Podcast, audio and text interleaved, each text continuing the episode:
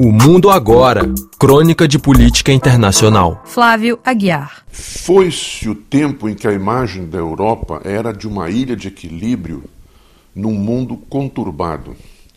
Hoje a Europa se apresenta atravessada por várias ondas e correntes de instabilidade.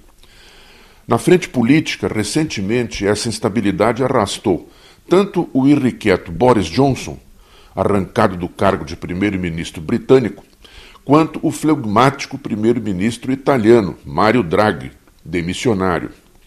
Emmanuel Macron perdeu a maioria de que dispunha no parlamento francês. E na Alemanha, o governo de Olaf Scholz se equilibra a duras penas na corda bamba de uma economia ameaçada de naufrágio no que pode vir a ser a pior recessão dos tempos recentes. Na frente econômica, a situação não se apresenta melhor.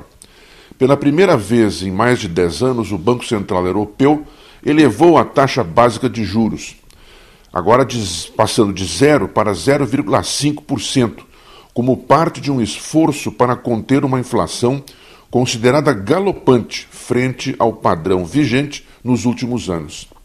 A média europeia está em cerca de 8% ao ano, mas ela se distribui desigualmente entre os países chegando, por exemplo, a 80% na Turquia, e entre produtos, atingindo sobretudo os alimentos, a energia e os transportes. A crise na importação de grãos e de gás de efeito devido à guerra na Ucrânia produz uma constante nuvem ameaçadora sobre o futuro próximo. Em pleno verão, os europeus mostram-se cada vez mais preocupados com o próximo inverno. Pode faltar energia para aquecer adequadamente lares privados, creches, escolas e outros prédios públicos, ou então o seu custo subir às nuvens. Na Alemanha, autoridades do setor conjecturam que o preço da energia pode triplicar em 2023.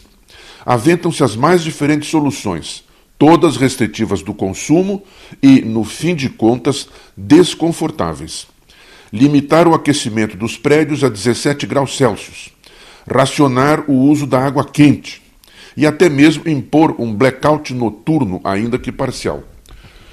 Tudo isso ainda não passa de conjecturas, mas produzem inquietação e alarme. Economia e política juntam-se nas controvertidas análises sobre os efeitos das sanções aplicadas à Rússia devido à guerra.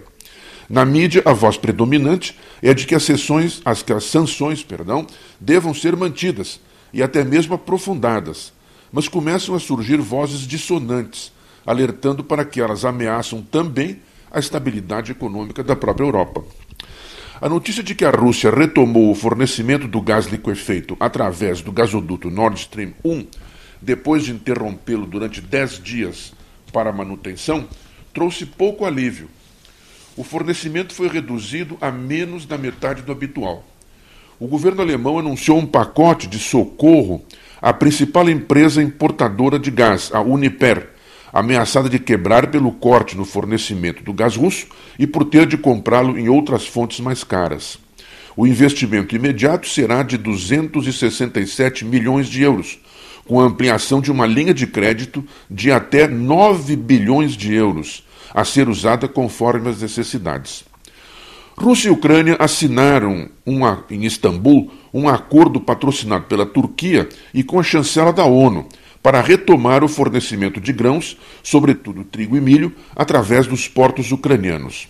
Os navios deverão passar pelas águas turcas, sujeitos à inspeção para conter a possibilidade do contrabando de armas ou de outros produtos. Entretanto, a realidade da guerra e dos bombardeios continua a ameaçar o trânsito marítimo na região. Além dos problemas imediatos provocados pela instabilidade econômica e política, agravada pela permanência de cifras altas quanto à pandemia da Covid, há ainda a incerteza quanto ao futuro da própria União Europeia.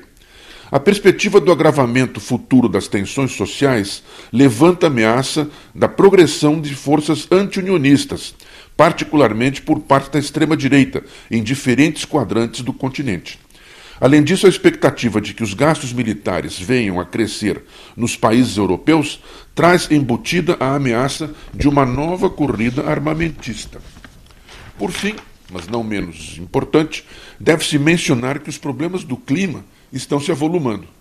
Num continente que se via como uma liderança mundial no esforço para conter o aquecimento global, volta-se a falar até na reutilização das usinas de carvão, para diminuir de imediato a dependência em relação ao gás russo.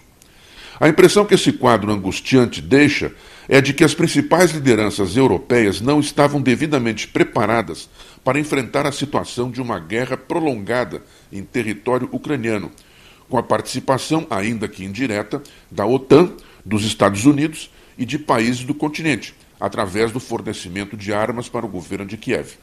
E de momento a possibilidade de um acordo de paz que ponha fim ao conflito segue sendo uma quimera muito distante. Enquanto isso, problemas que até pouco tempo eram vistos como exclusivos ou típicos do terceiro mundo crescem no território e na imaginação dos europeus.